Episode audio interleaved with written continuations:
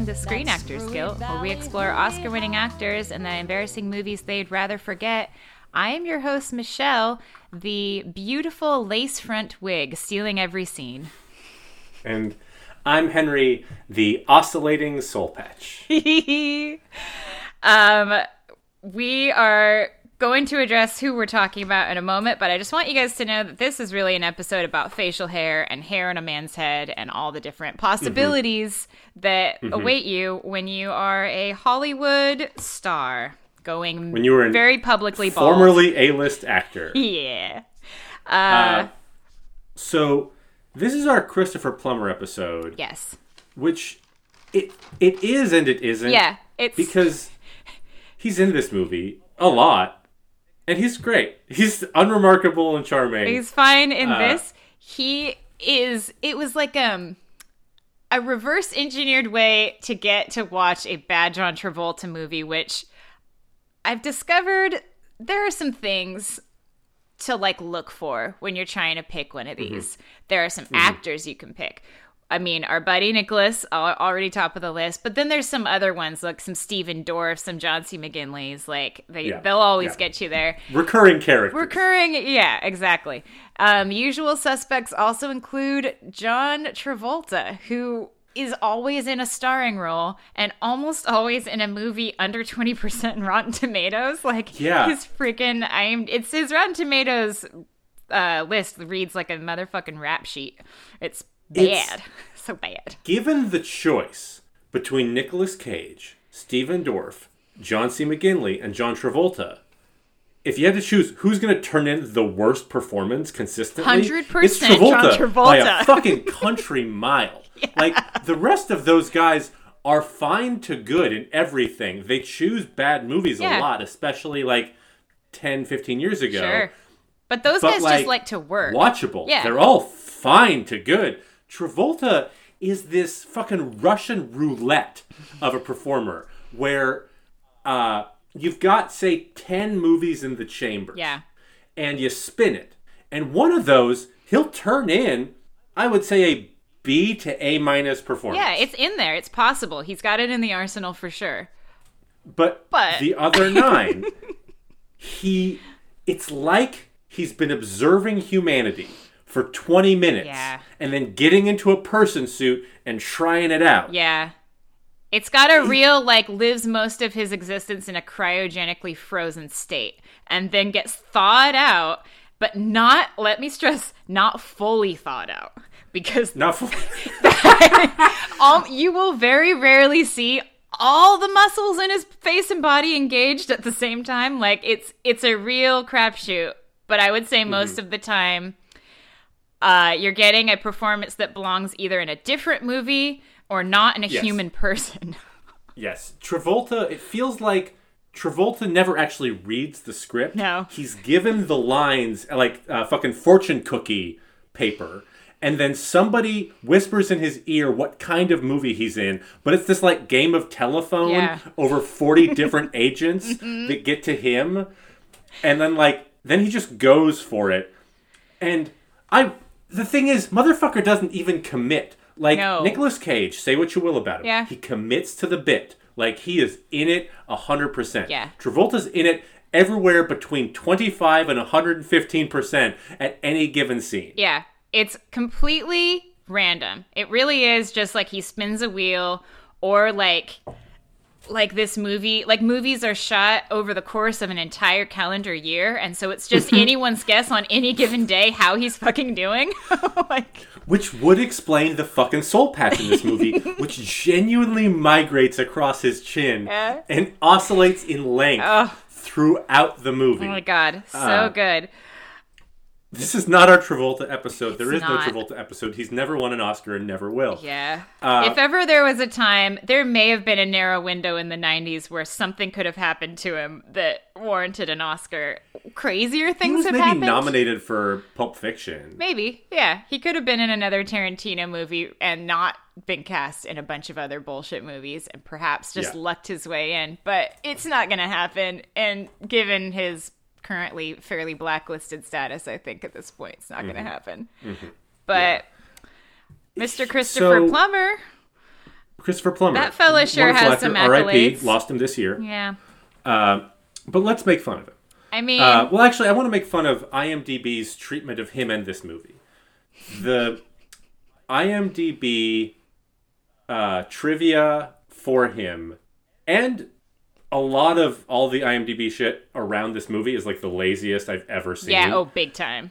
Like, someone just did, like, a couple screen grabs and nothing else, and then just wrote down. Oh, my God, it's barely. Epic. Barely. All right, so Christopher Plummer's trademarks are rich, smooth voice. Great, check. Yeah. Often played aristocratic characters. Yeah. Fine. Charming yet amoral characters. I don't think either of those are trademarks, but fine, whatever. Like, a lot of these are played some kind of role sometimes. I don't, they're reaching for it, but whatever. Most of his trivia is like, won this award this year, who gives a shit, blah, blah, blah. Yeah. Blah. Two interesting bits of trivia here. Well, and they're interesting for different reasons. One, I'm going to read this word for word. Oh, no. It is in the middle of his trivia page. His great-uncle, open parentheses, parental grandmother's brother, close parentheses, was F.B. Featherstonehaugh, Frederick Barnard Featherstonehaugh, a patent lawyer and agent who founded the patent agency Featherstonehaugh and Company. End of trivia. Someone looked up his 23andMe or his Ancestry.com and just pulled a fact at random? I honestly think that one's fucking made up. It's gotta be made up. It's, Mr. Featherbottom at your service. He's related to Jack Jill Federmandimac. It's amazing.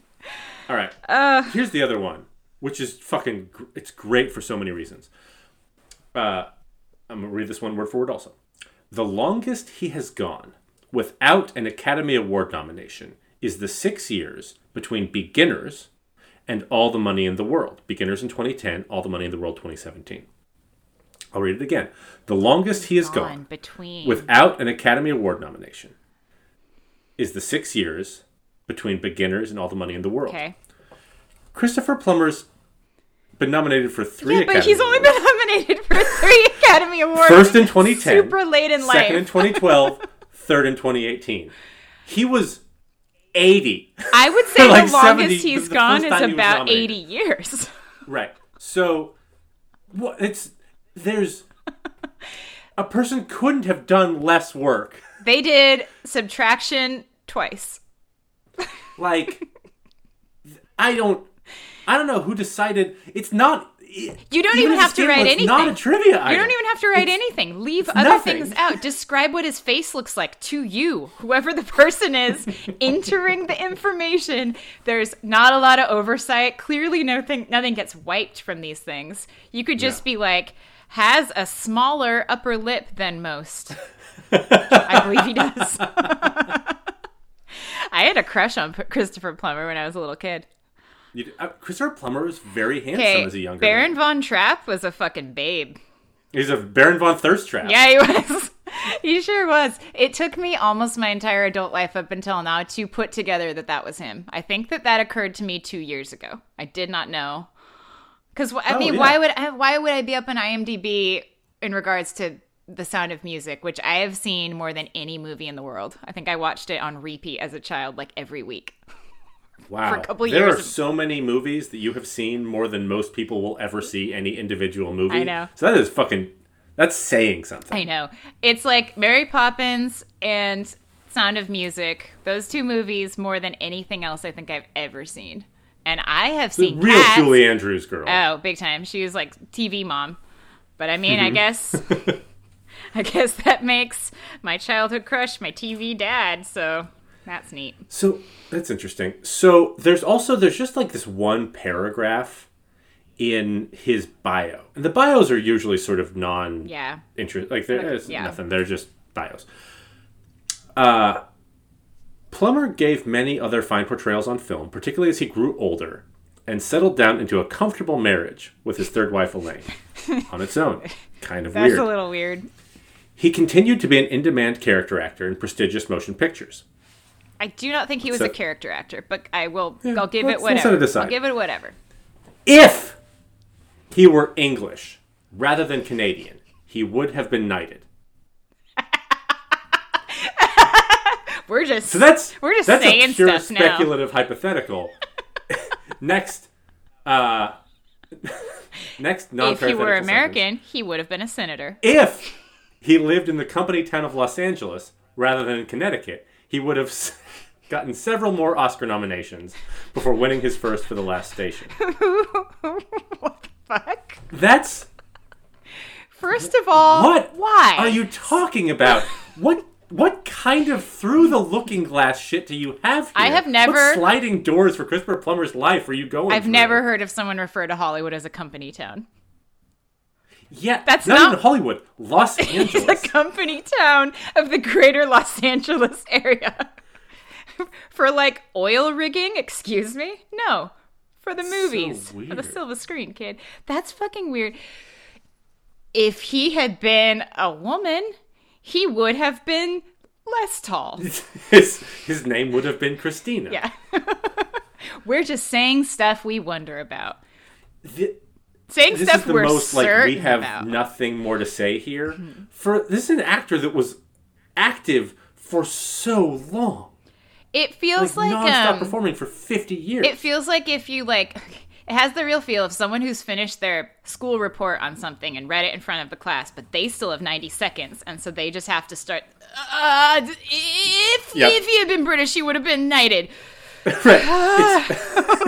It's this or going to 2.2 space. Yeah. It's really like, clock's a ticking, people are looking at you, you better start chatting, making some things up. I love IMDb. Never change IMDb. I know, it's great. Now that Yahoo's gone, it's like, it's our best. It's the best. So, this is the first, I'm not sure if this is a movie that we've watched in a while. Yeah. This type of movie, it's a little bit like an 88 minutes type of movie, where you get a feeling like, from the trailer, what they are setting out to do. Yes. A bit. But I have to say, I recommend watching this trailer because it's sort of like two different guys edited each half of the trailer. Like one human being did the first half and the other human being did the second half, because it goes from like drama about someone in prison getting out of prison, reacquainted with their kid, to like a boop boop boo doo doo doo doo. Here's a heist. It's a family heist. A heist buddy comedy with his family. Yeah. Which is like, honestly, kind of how the movie sort of is the movie too. It's not a dishonest portrayal. It's just sort of like, it's a very bipolar way to make a movie. So, more than almost every other movie we have seen for this, I don't know who this movie is for. Yeah, I don't either. So, the plot of this movie, John Travolta is released from prison. Yeah. He gets out to spend time with his son who's dying from cancer, and he's forced by a Boston mob boss. He's in Boston. He has a Boston accent sometimes. Yep.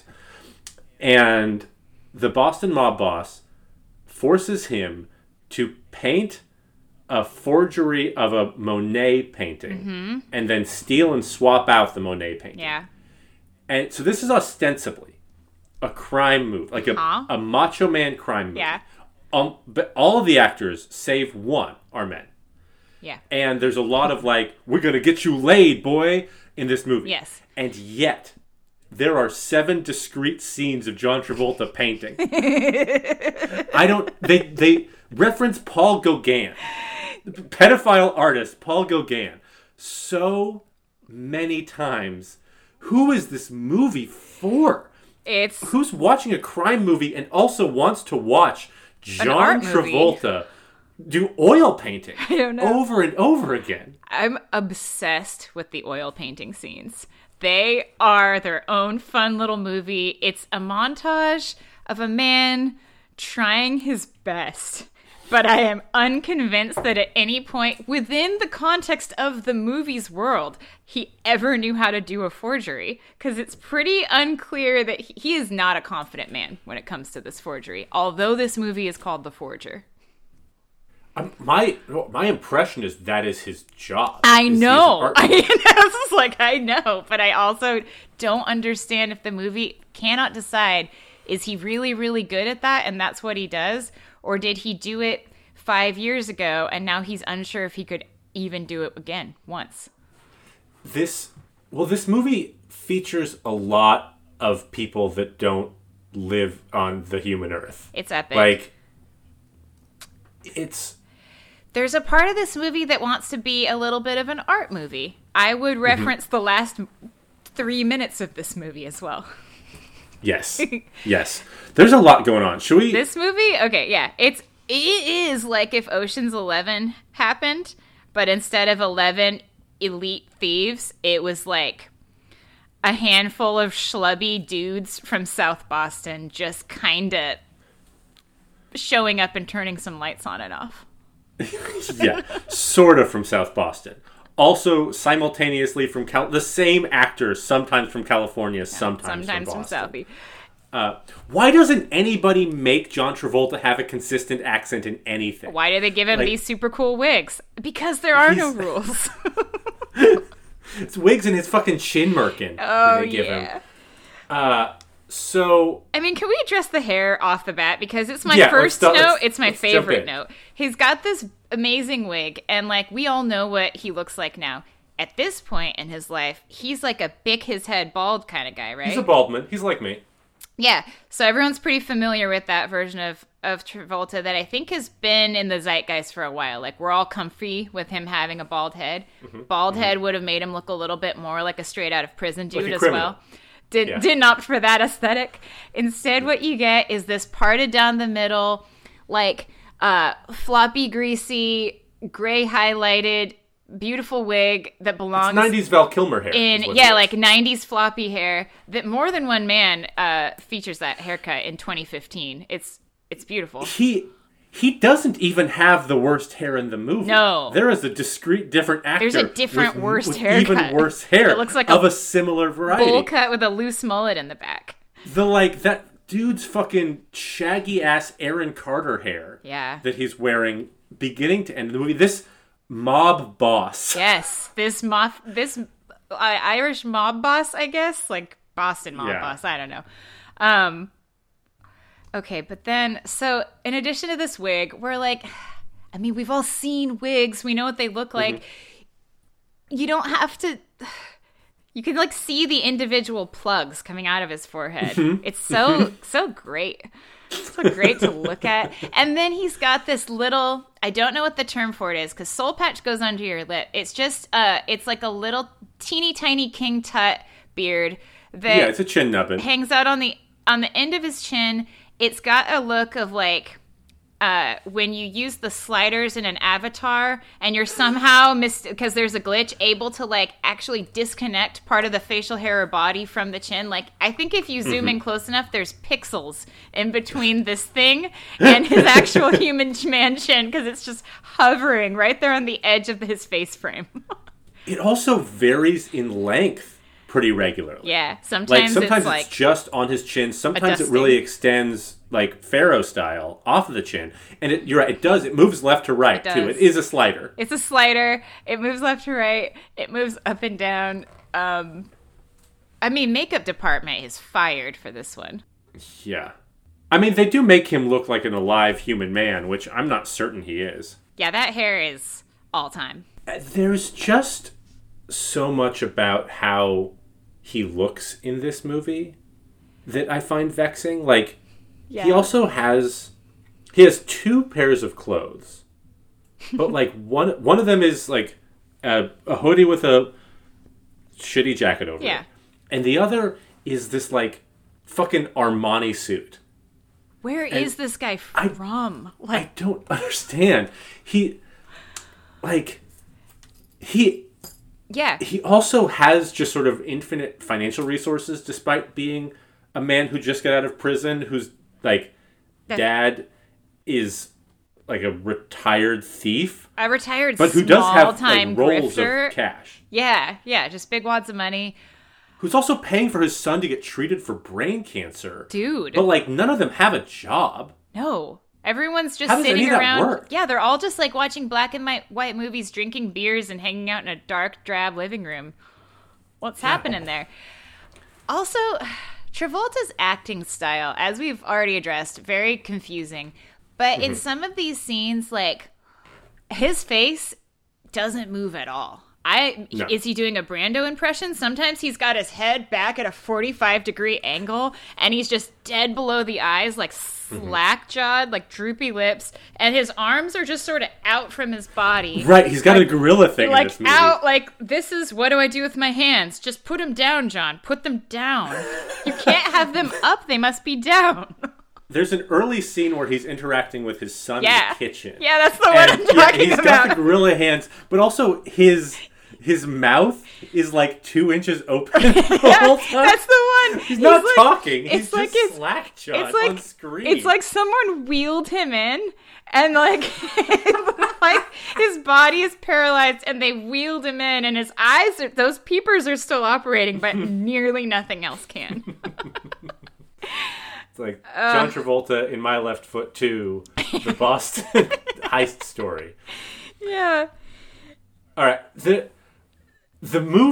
fucking movie does not understand at all how the world works in any way, shape, or form. No, it does not understand how crimes work. It doesn't understand how prisons work or cops work. Nah, like detectives work. The initial premise of the movie is that his bail is denied. Yeah. And then he calls this mobster, and the mobster calls a judge and is like, well, undeny that bail. Yeah. And the judge is like, great, sure, cool. And then he just walks out of prison, which is just... And then the mobster says, or I can just have you sent back if you want to not do this job I want you to do. Yeah. Which is like, so then the judge is going to be like, psych, we're extraditing you back to prison because that's apparently a thing. You were on leave. It makes no sense. So I love the central premise of this movie. Me too. So he's released from prison. Yeah. Because this like janky ass ratty bowl cut mob boss or like underboss gives him like pays $50,000 to bail him out of jail or get him early release or whatever. Yeah. And he's gotten out. The mob boss agrees to this. Because the mob boss owes a bunch of money and, like, skin to this Mexican cartel boss. Sure, yeah. And his plan, this Boston mob kingpin's plan is to force John Travolta, who is, as far as we can tell, just an art forger, to, forge a piece of art. Yep. Makes sense. Uh-huh. That is his job. And then steal the original from a highly guarded, very intricately protected art museum with no... Like, there are people whose job... who know how to do that thing. Oh John Travolta's job, as far as we can tell, is forging Impressionist and Post-Impressionist art. Not now, it isn't. What's your plan, Aaron Carter? What are you doing? It's Aaron's party, man. Come and get it. He's just like, I don't want to lift a finger. I do have a complicated series of tasks way outside my wheelhouse as a small-time criminal boss. And I'm club owner / enforcer. You know, you gotta hand it to him for being ambitious, though. He goes straight from, I assume, like... I don't know, grand theft and drug trafficking to heisting art. Heisting precious paintings. Like, I can't stress enough that this is his solution to not be murdered by the Mexican drug cartel. This is a man at the end of his rope, and this was option one. Nothing got thrown out prior to this choice. Like you don't flip a car. Like anything, rob a house. If you need, well, rob a truck. If the demand is steal me this painting, I get it. Sure, that's fine. Forge me this painting. A person to steal the painting. He might know just this one guy. He's like a mob boss with no friends or connections. No connections. It's just like, you know, normally people at the top, it's like a web and a pyramid that goes down of more and more henchmen. It's just a linear, it's like a flagpole with no flag on it. It's just one man standing on another man's shoulders, and he's just like, I got Travolta. Yahtzee. Thank God he's out of jail, or I would have to die. It makes zero sense. It does not make any sense. And then Travolta's just out. He is out. He is about. He's committing so many crimes that I don't even know what the count is by the end of the movie. Crimes that there are characters that do tally it as it goes along. The detectives are like watching it happen and like ticking it off. Like, well, contact with a known felon. That's gonna violate his parole. Beat like six guys with a baseball bat in the street. I guess again. Oh man, I love beat for beat. That fucking scene is so awesome. So, backstory. Yeah. Travolta's son is a 15-year-old played by... I forget that kid's name. He's like a real actor. Yeah, he's in some stuff. I don't know. Ty Sheridan. Sure. He's the like Ready Player One. He's putting in sort of like baby Mark Wahlberg performance, but it's fine. Sure. He's Yedel. He's got a brain tumor. He's dying of cancer. And Travolta has promised him three wishes like a genie. Yeah. And his first he did not want Make-A-Wish Foundation. He wants Daddy's threefold Make-A-Wish Foundation instead. Yeah. That he doesn't believe is going to be possible, but also really holds Travolta to it. And his first wish is to meet his estranged mother that he doesn't remember. Mm-hmm. And so to find this, Travolta goes into a tattoo parlor. Yeah. And the guy minding the desk is like, he's like, where's the mom? The guy behind the desk is like, I don't know where the mom is. Yeah. And then this is, to the naked eye, a regular tattoo parlor. Just a normal spot. Just a normal tattoo parlor.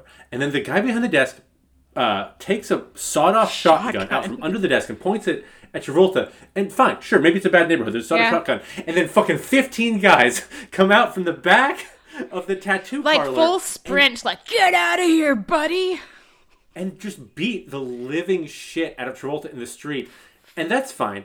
And then they start dancing their way back, like literally dancing their way back into the shop. And then Travolta grabs a baseball bat out of the back of a car. God knows where, yeah. And then beats them all up. And then goes back into the tattoo parlor and threatens the guy from behind the desk with a tattoo machine on his forehead. Yeah. He turns the machine on and he's like tattooing his forehead. The whole, street scene takes place from what looks like security cam footage, almost. It is, they couldn't get permission. Yeah, it is a camera, but it's like a camera that was housed in the top of a building about a quarter mile away from where the scene was being shot. With and then no lighting budget. No lighting. It is so dark. You just watch all these, dark little silhouettes get beat up and then beat up someone. It's great. Cinematic work happening. So, speaking of crime, Travolta, when he first goes to visit the ratty-haired bowl-cut mafia boss, he comes out and he bumps into Sally Draper's teacher from Mad Men. I think the actress's name is Abigail Spencer. Mm-hmm. And she's a very attractive person, and he's not. And she's, very into him. And he smells a rat because, come on, that's... Nobody believes this is happening. Because she's immediately can we fuck here on the dance floor? Yeah, and he's like, you got a place to go, you got a place to go. Yeah. So he drives off, and then sometime later, Travolta's friend presents him a picture of this woman, of Sally Draper's teacher, in her it's her staff photo her for the Drug Enforcement Administration. Yeah. What I want to understand is what was point B between that? Travolta was like, I guess, I met a woman at the club. She had brown hair. Yeah. and I think she's a cop. And his friend was like, great, on it. I'm going to go find every potential brown-haired DEA agent, sort through, and just guess which one looks the best. Yeah, because there's no middle step. It's just the only one presented to him. He's like, bingo. Was there a fucking, courtroom sketch artist?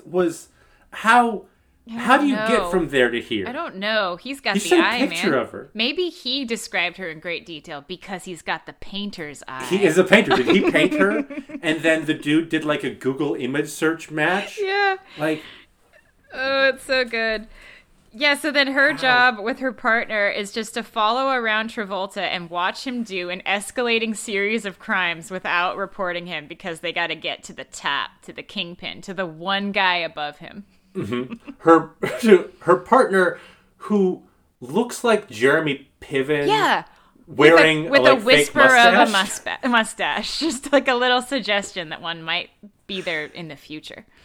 Oh, it's so weird. He's got big Piven energy. I did a double take. Yeah, skinny Piv. There was no way it was gonna be Piven. A skinny Piv. But it is. It's strong Piven energy. Yeah. Have we already on the podcast talked about the fact that you can book Jeremy Piven on Cameo, but it will cost you a cool 10 Gs? Oh, that's wild. And you gotta believe people do it, right? Because that's your price point. At least a person has done it. At least a person. What a choice. So we're jumping all over the place in this movie because like there's barely a plot. There's just a series of things that happen. Yeah, there's just some stuff. It's like little vignettes. There's like this list of goals. So he wants to meet his birth mom. He meets his birth mom, who's a drug addict. Yeah. And they go out to lunch. And she talks about... She said she's not from... Like, she lives in a trailer park near Boston. Yeah. And there's this, like... I'm not even going to call it an elaborate lie. It's like a very... It's a very lazy lie. It's a lie that a little 5-year-old would tell if they were like, I live in New York. Where do you live? Empire State Building. She's like... near Times Square. No one lives near Times Square. And then hot tub on the roof. I've got a game room. You should come visit me. It's just like, you know, everyone knows it's fake, including this kid. But my question is, if he believed her, and this is a boy perhaps dying of cancer, but clearly not right away because he's fully mobile. Seems quite healthy. Her long-term plan was to invent a very enticing place that she immediately invites him to when he gets better. Right. So when you get better. What a dick. You'll be able to travel from Boston to New York like a half-hour plane ride. Oh, speaking of plane rides, there's this moment before she leaves. They take her to the train station, and she is waiting for her train. And then he asks her, why aren't you flying? Because it's clear she's a woman of means. She lives near Times Square, after all. Mm-hmm. And her response is, ha ha, you don't have wings, you gotta get a plane. Ma'am, that is the opposite of answering his question. That's just, I mean, that's nothing. I mean, yes, what you said was nothing. Yes, that's pretty much what he asked you. You don't have wings, why don't you have a plane? And she's like, ha ha, bye. That's one of three discrete instances where a person asks a question and the denial to that question is far more confusing and vexing than just denying it. So there's that. Yeah. When Travolta is first brought in by the ratty Aaron Carter-haired man to forge the painting, Travolta says, who's the buyer? And the guy's response is, there's no buyer. He's just a guy and he wants it. Yeah. My friend, that is a buyer. And later, Baby Wahlberg asks Travolta, can you fake this painting? And Travolta says, you can't fake this. Yeah. You can't copy it. You have to get inside it. You got to feel it. But to fake it. See, this is where I'm coming from. His job... to our knowledge, is exclusively forging. Forging. And then when they set him to task doing the one thing that he knows how to do in this world, he's like, I can't do it unless I start feeling the emotions that this person felt in 1875. It's so bizarre. And he looks to be pretty bad at it as you watch him go as well. Yeah, he takes it, but at the end, it's great. It's fine. So... There's one other thing about the meeting with the mother that I want to talk about. So they go to the park after the lunch. And she sniffs the pretzel? She rubs the hot pretzel on her face. Travolta buys hot pretzels from a vendor, brings them over. She takes the pretzel and she just rubs it on her face. She's failed her first human lesson of the day. Who teaches people how to people? It's two human beings on a park bench, and one takes a big bite out of his pretzel because he's a human boy with blood in his veins, and the other one takes a small sniff and then rubs it around near her mouth. Try again. It's like a Muppet trying to eat. So weird. So then Baby Wahlberg's second wish is to have sex. Yeah. And sex for your son. Gotta get sex for your son on the docket. Travolta's like, sure, great. Yeah, let's do this. Yeah. And so he takes Baby Wahlberg to a sex worker. Yeah. And they pull up, and Sally Draper's teacher and Jeremy Piven are sitting in a car. And they're like, all right, another felony. He's taking a minor to a whorehouse. Oh, yeah. At this time... This is a fucking... It's an apartment building. There's other people in the apartment building. You can tell they're not sex workers. It's just an apartment building. What are you talking about? Definitely not a whorehouse. Yeah, the first thing you hear is a baby crying. Yeah. Yeah. Relatively uncommon in a professional sex worker establishment. Oh, my God. I love it. And then one of them says... 6 parole violations, and taking a minor to a whorehouse. At this point, if we don't arrest him, we aren't doing our jobs. Guys, why did you get to 6? And why did you let us watch the 6 discrete acts happen? It's the best. I love these. There's guys. Either a strategy or there's not off-brand Jeremy Piven. It's so good. You got to choose. These poor desperate boys in their car just sitting outside of, it's the best. Yeah. Yeah, and so then they do some parkour.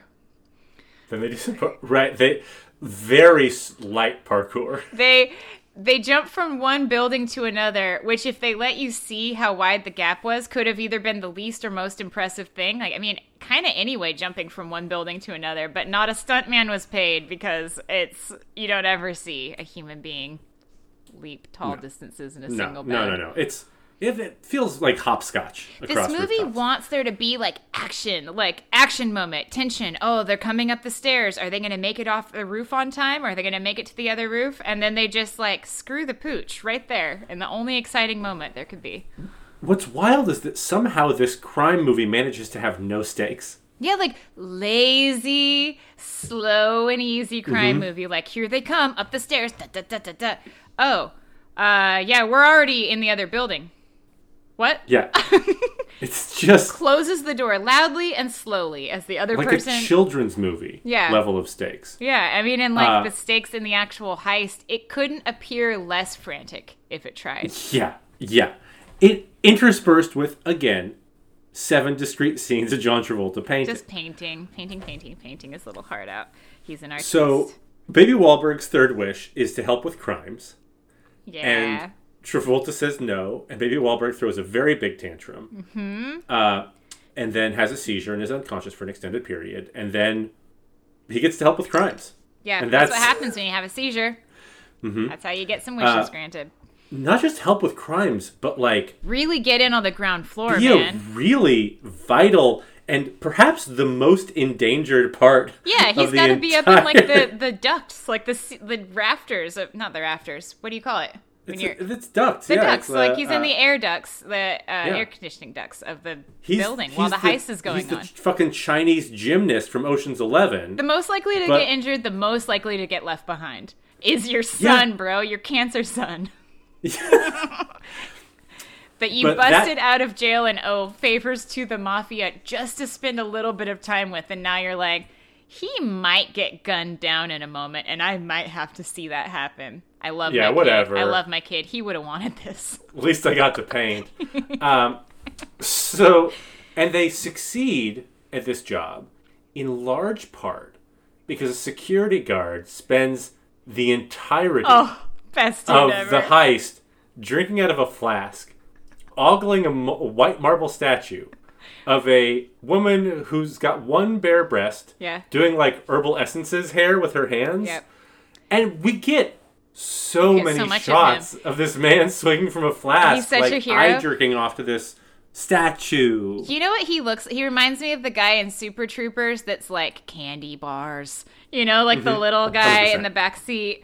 He's just kind of like, he looks like a geeky high school kid, but he's dressed up in his little uniform, and he's just drinking out of a flask, staring at museum nipple forever. And once the alarm sound, it takes...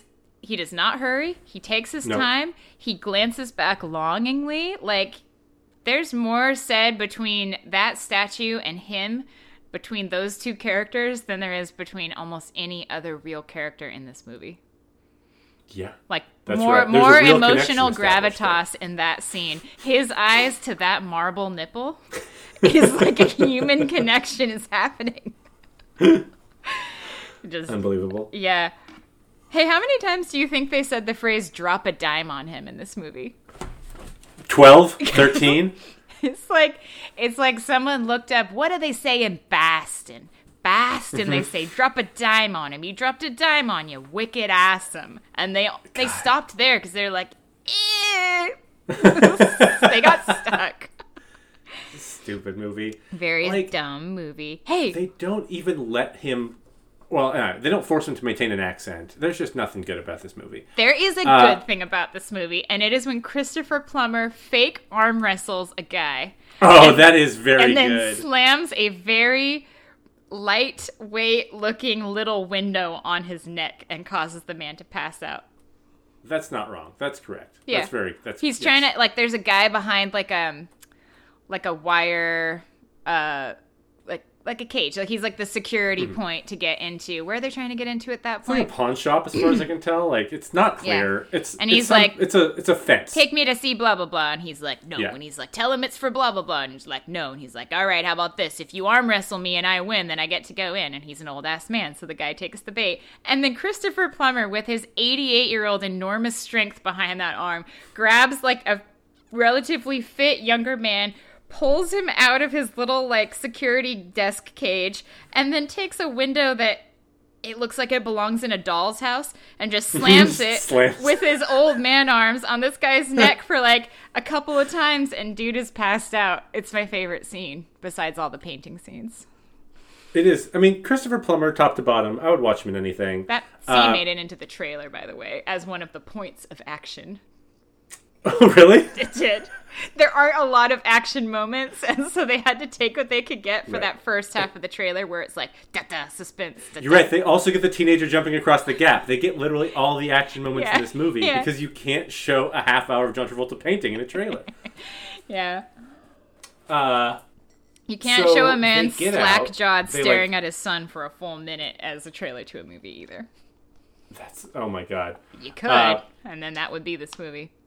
They steal the painting, they switch out the painting, and then there's this, very, unearned prestige where the villain's about to send Travolta back to prison, and they, swap everything so that Christopher Plummer has been, passed off as an art verifier. Apparently, so the grand plan is they're going to, swap it out, and then this guy who's not a buyer... Just a guy who wants something. Mm-hmm. Hired this appraiser who's going to appraise stolen art and find out what it's worth, if it's legit, and then, business is done. That guy is Christopher Plummer in a slightly better tweed coat than the one he normally wears. Mm-hmm. Mm-hmm. Right, in zero cognito. Just regular Christopher Plummer, almost wearing a name tag. It's not as if... No one knows him in the community because he was also a grifter within the community of his Boston neighborhood. Relatively famous criminal there. Enough so that his son clearly followed in his footsteps, his legacy, and just no work was done there. So now he's the final word on whether or not this is fake art. And then the fucking the cartel boss just gives him $100,000. He's like, yeah, it was fake. This is yours. Thank you. Yeah, here's your parting gift. Nice work, appraising fake art. This is telling me that I have nothing. Thanks for letting me know that I'm now having a terrible day. Would you like $100,000? Would you like $100,000 in a plastic bag? Thank you. I'm gonna go kill a man by crushing his windpipe with a bench press bar. Can we talk about the heist for a minute? Yeah. Okay. The energy in the room is like someone slowly deflating a balloon for 2 minutes. Not like letting all the air out and letting it fly around the room, but like someone slowly, methodically letting it out until it is completely flat. Yeah. It's a group of sloppy joes from South Boston showing up to a apparently high security museum of fine art, and then they just go hit the breakers, shut all the lights in the museum down. Apparently, every security guard is huddled in one room staring at the screens. No one is patrolling. All cameras have no backup. There's just nothing. It's just a couple. It's a bunch of guys and then museum nipple guy who's gone rogue. He's having his own side quest. And like that cripples the museum to its knees. It's just a bunch of these dudes just throwing out in the security room. So then at what I can only describe as like a stroll in the park pace, they switch out the art to the point where like the alarm goes off and then like museum nipple guy is just, he's doing his thing. He's like, in a minute. And everyone else kind of like is apparently still in the security room because that guy who's staring at a marble statue is the only one between them stealing this art and prison. Like, he's the only one making it possible for the museum to possibly succeed, and he chases after them. They were moving at a gentle walking speed, holding duffel bags, leaving the museum. And I would say they accelerate it to, like, a dad jog, like a little, like, chase your 4-year-old in the park jog. One of them's 80. How fast can he go? Yeah. That's it. And then game over, they all get in a very sketchy van that's been parked outside the museum the whole time, and that's it. That's the successful heist. Also, wait, can we talk about the, like, first step of the heist where Christopher Plummer spills a Coke? Oh, and, like, yeah. Christopher Plummer, in the middle of this art museum, shakes up a can of Coke, opens it. It does not spray, by the way. It just sort of, he then spills it. And he's like, oh, I spilled my Coke. And they lead him out of the room. Yeah. And then the police come. They're like, has anything sketchy happened here? And the security guard's like, well, an old man spilled a Coke. And they're like, can we see it? And take him to the, like, old man spills a Coke area. And they're like, well, we cleaned it up. Like, oh, great. Thanks for letting us know. We're leaving now. Yeah. What was any of that for? Do you ever feel like sometimes it's a bunch of big boys just trying to do their big boy jobs, and they're like, I went to work today. I did all the work. Like, what did you do? I asked a boy about another boy, and then I went home. I did a good job today. You don't have to pretend to do your job. You can just show up and do it. You can just ask, like, was there anything suspicious? And a guy says, there was an old man drinking soda. And you say, again, was there anything suspicious? And they ask, do you want to see the footage? And you're like, think I'm going to call it for the day as far as questions and this, or maybe just sweep the security footage because you are clearly in Babytown frolic mode at the moment. Yep. No real people in this movie. No one's in the movie. The movie isn't a movie. No, it does have a wonderful ending, which is to say a totally bananas ending. So they've been like foreshadowing.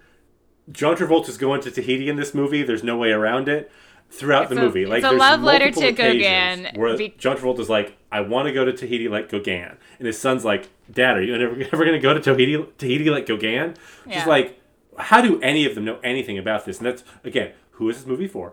But then they all get on a plane. And fugitive from the law, John Travolta, gives his passport to the the TSA agent, like, great, fugitive from law, go on through, go to Tahiti. They go to Tahiti. And they're sitting on a beach. So I know what my favorite part of this scene is. I'm curious what your favorite part of this scene is. Yeah. Do we want to just describe the scene? Or sure. My favorite isn't so much really something. My favorite part is more of a lack of something. It's more of an absence of something for a very, very, very long time. Please. But, well, shall we go through the conversation that these two people have on the beach? Yep. Okay. So, how does it start? It's the boy with the Bieber hair. His son is laying in a hammock, looking rather sick, sipping on a coconut beverage. And then John Travolta asks, his son asks him, if you could have any wish in the world, what would it be, right? Yep. And then Travolta says, why don't we, he thinks about it for a minute, and then he says, why don't we go see the rest of Tonga and, like, the rest of the Philippines? And yeah, like, more island hopping, more tropics. He's like, we've got time. And then, meanwhile, Christopher Plummer is off camera in the ocean. No. Here's the thing. This is what I love. Christopher Plummer is walking along the beach with a beer, fully clothed. And he keeps yelling, come into the water with me. The water is great. The water is so nice. Yeah. And then we cut back to him, standing on the beach, fully clothed, with a beer. And that happens 2 or 3 times that we hear Christopher Plummer saying, come into the water with me. It's great. And he's like 10 feet from the water, fully clothed. He's wearing shoes. He needs to be walked into the ocean. He needs a buddy. He's describing the temperature of the water to them. He's describing the feeling of the water that he's very much not in because the man is wearing loafers. That is also a very good part. There is also the part where the kid... Okay, so, like... Yeah, he asked him what he would do. He said, we could go to all these places. And then he's like, we've got time. What do you say? And then the son just stares at him. It seems like the son maybe dies, but then he doesn't because he blinks. He just stares at him, blank-faced, and, like... I wouldn't even say out of character for him or anyone else in the movie. It's 2 characters that refuse to move their faces, and I counted. There is 50 seconds of no one talking, and then the movie fucking ends. Wow. He just stares at his dad, and Travolta stares at him, and then Travolta adjusts his shoulders and stares at the ocean, and then that happens for a while. And then the movie is over. Fiend. This art house crazy. Flick has finally come to its end. This movie is just nothing. It's a non-event. This movie is also just a couple of dudes snitching on each other forever. Mm-hmm. That is essentially what it's about. It's a real Ouroboros of snitching. Must say... Travolta has an enormous trust in these DEA agents that he's not going to also go straight to jail after everything else they saw him do. He's like, no, but I also, like, Kingpin, and he's got no immunity. He didn't cut a deal with them. He hasn't been an informant. He's just a guy doing lots of crimes, and then they witness another one by a different guy. Yeah. And he's like, I got this one in the bag because I will lead you. And that one's dead. Exactly. You have no one to turn in and probably a lot of paperwork. I'm fine. I'm skipping town. I'm in Tahiti. Later, guys. Bye. So this is a boring movie. And it's so boring that all of the fun things from IMDb are also so bored with this movie. Can I read some dialogue that they chose to include, or is that what you were about to do? No. I'm going to do Parents Guide and plot keywords. Okay. So, please. I would say that, like, normally when you look at a bad movie, a very good movie or a very bad movie, the quotes are notable. They are notable quotes. It's either very prolific, like, just tons of quotes. It's either that or very eloquent things that people have said or just, like, dumb shit dialogue that can't be ignored. Here's some samples from this movie. There were only, like, 6, so I'm just going to read my favorite ones. Dad, let's not do this. Okay. That's one. Here's another one. Not an important scene from the very beginning of the movie. I don't even know what scene that's from, of course. Because it only tells you that much. Right, it's so nondescript. And then there's this scene. Grilled cheese? Yeah. Why? My stomach hurts. That's the whole quote, huh? Yes. All the other quotes are like that quote. I'm not convinced they were necessarily in the movie. They just sound like something that could have been in the movie. Just guesswork. It's like someone who saw the movie 2 weeks ago and they're like, I do remember that kid ate a grilled cheese. Put it on IMDb. You gotta fill this baby out. You can't have nothing. You can have some nothing. Parents Guide. Here we go. Sex and nudity. Mild. 2 of 6 found this mild. 1 descriptor. None. There are no sex or nudity shown in this movie. In one scene, young teenage boy tells his father he wishes to have sex, so his father arranges for him an encounter to grant him his wish. The couple gets interrupted when the arriving of cops instantly. The couple gets interrupted when the arriving of cops instantly. Nice. No nudity shown. Nothing sexual at all. Later in the movie, it is implied that the wish is finally granted with the consent of the teen's father and grandfather. That's perfect. Frightening and intense scenes. Rated R for language and some violence. Emphasis on quote-unquote some. So sad. So pathetic. But that's not even the most bored part. This movie is rated R. To talk about this. This movie is rated R. Movie's rated R. Because there's enough fuck words. I guess enough fuck words, yeah. Because I mean, really, he gets like a bloody forehead from baseball bat interaction, but that's all the violence I remember. Besides the incredible window smashing neck scene. Yeah. All right. There is but one plot keyword for this movie. Oh my god. Any guesses? Nipple? Forgery. So much worse. It's so lazy. Worse. It's like that's lazier than not writing anything. That's I don't think we've ever had so little pop up on IMDb. I think there's sometimes been no plot keywords, but in this case, that makes more sense to me. It's like, being like, I need to make sure that people understand that this movie, The Forger, contains forgery. It's sort of like, you know what it's like? It's like if you forget to tip when you, like, order a coffee or something. Mm-hmm. You've got plausible deniability that it just slipped your mind. But if you only drop 2 pennies in the jar, you only had 2 pennies worth of good coffee from that. Is your compliment? It is only 2 pennies worth of goodwill, and that is basically the IMDb equivalent. Like, nothing to say, have to still say something. Needs to be said that there is not a lot to be said. Some of the music sounded like it was made for Zelda. That was cool. There's like a little flute. Yeah, the music theme. Was. It was a little bit like listening to the soundtrack of The Room. It was pretty amateurish, top to bottom. Yeah, it was like some royalty-free, found it online type of bullshit, which I am familiar. They talk about, like, they try to pepper in some art facts, like lead-based oil paint was different after the period of time. After the Industrial Revolution, paint was different because now it has black specks in it. Like, hey, Jesse, quick question. Is that true? Art history teacher, Jesse? It's not.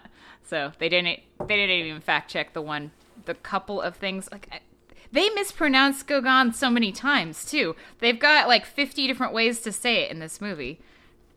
Gauguin. It's Gauguin. It's, and again, why?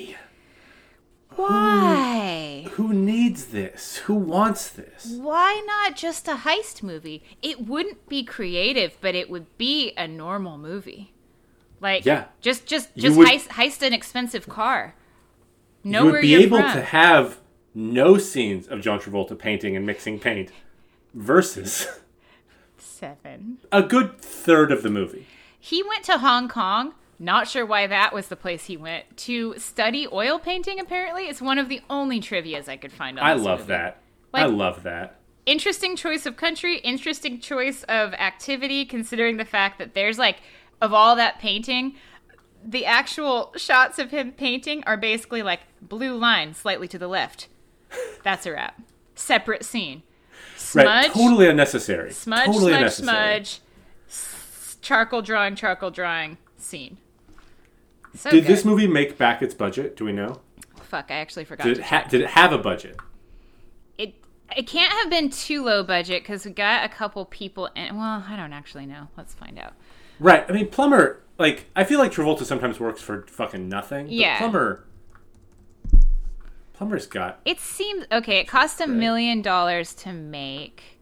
Wait, $1 million? Oh, I'm sorry, $11 million to make. Okay. It cost $11 million to make. It made $16 million back. Really? What? In the theaters? People saw this in theaters after watching the trailer? I assumed this was straight to video. They saw the trailer I watched, and they said, I must go spend $20 right now. Take my money. Huh. Fascinating. People are so interesting. Like, the writer of this movie also wrote Exit Wounds, starring Steven Seagal and DMX. Yeah. Yeah, he did. Yes, he did. That checks out. I mean, it's just that ending, though. Like, a lot of it is, like, a weird misfire. And then that ending, though, do you think it was a reshoot? Like, why is that how this movie ends? Just two people who stare at each other and then don't stare at each other and then wait for the credits to start rolling. Yeah. I have no good explanations here. I would find that more confusing if it weren't for the fact that every bit of human behavior in this movie does not track regular human behavior, and almost all of the artistic decisions are completely inexplicable. I wish the last scene in this movie was just Christopher Plummer yelling from the beach. Come into the water with me. Yeah, just barreling the camera like, who's going to join me? Mm-hmm. Who's going to join me? I'm swimming. Yeah. On the shore. If you were going to be a character in this movie, who would you be? Okay, so it's not a popular choice, but I think it's got to be that security guard. He is allowed so much liberty with his job. He is 100%. Yes, he's happy. The thing about security guards is that there are security cameras, so they're nowhere in the place that he could be where he wouldn't be observed by the other security guards just drinking from a flask and staring at a marble nipple. And that is totally acceptable behavior in his workplace, and he's in love with a statue, and that's a movie within the movie that I want to be part of. That's pretty good. I think I'll do you one better. Okay. So early on in the movie, Travolta and his son go to a diner, and Travolta goes to the bathroom with a mob enforcer. On his way to the bathroom, he tells the waitress to get his son whatever the son wants, and he wants a hamburger with no onions. And he just says a cheeseburger and a coffee. He goes to the bathroom, beats this guy up for, I would say, 45 seconds. Yeah. He comes out. The food is on the table. And burger, grilled cheese, and he looks down. He says, awesome, no onions, and starts eating the burger. So this waitress is able to manifest food instantly and, like, convince John Travolta that he asked for a thing he didn't ask for. She is incredibly powerful, and I wish to be her. Yeah, that's some high-level gaslighting and or magic. Yes, that is pure magic. No question. Yeah, the burger itself is definitely magic. Also, really quickly, John Travolta does not understand restaurant, because the only two times you see him in a restaurant, his ways of ordering at restaurant are on the way to beat a gentleman up. He flags down the waitress with her arms full of other people's food to demand that he bring things to him and his son. And the other time is when he just waves across the room. Raises his hand. Come on, we're ready. It's like Horseshack in the back of a class. Yeah, this reads a lot like failed human lessons all around. Mm-hmm. I mean, Bieber's son is kind of the only person emulating human behavior in a convincing way. He's like, yeah, roughly human. But for him, the stakes are incredibly low because he doesn't need to do much. He's a sick boy. Mm-hmm. Right. Yeah. Cheesy Pete's. Don't watch this movie. I mean, don't watch it. Yeah, it's not enough movie to not want to watch it, but it is a 9% movie on Rotten Tomatoes. So, like, you know, it's bad. It sure is that. Oh, it's not good. It's not good. But it's not fun either. It's kind of fun to talk about. It's not fun to watch. It's a little bit fun to watch, but only if you're, like, incredibly caffeinated like I was and just obsessed with a gentleman's hair and facial hair and just, like eating it up. Nom, nom, nom, nom, nom. I feel like this is not the last time we're going to see John Travolta. Oh, I expect him to recur regularly. Yeah. Yes. I'd like to see him again soon. This is our third Travolta joint. Is it? No, our fourth. This is our fourth Travolta joint. No. What were the... Okay. Look Who's Talking now. Oh, yeah, Look Who's Talking. And then... Face Off, Battlefield Earth, and The Forger. Fuck. Yeah, he's actually like... He's a contender for best friend on this show. But yeah, our best friend...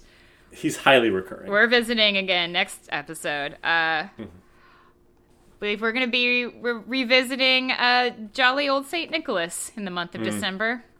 Can't wait. Couple of Nicolas Cage flicks. And the thing about this tradition is that even if we do this podcast for 70 years, we will never run out of Nicolas Cage movies to talk about, and they will all be equally batshit. It's going to be very fun. He's marvelous. Yeah. I love him. He's a gem. Well, until then, I'll be Henry. I will be Michelle. Experiment and fast forward to the future of acting.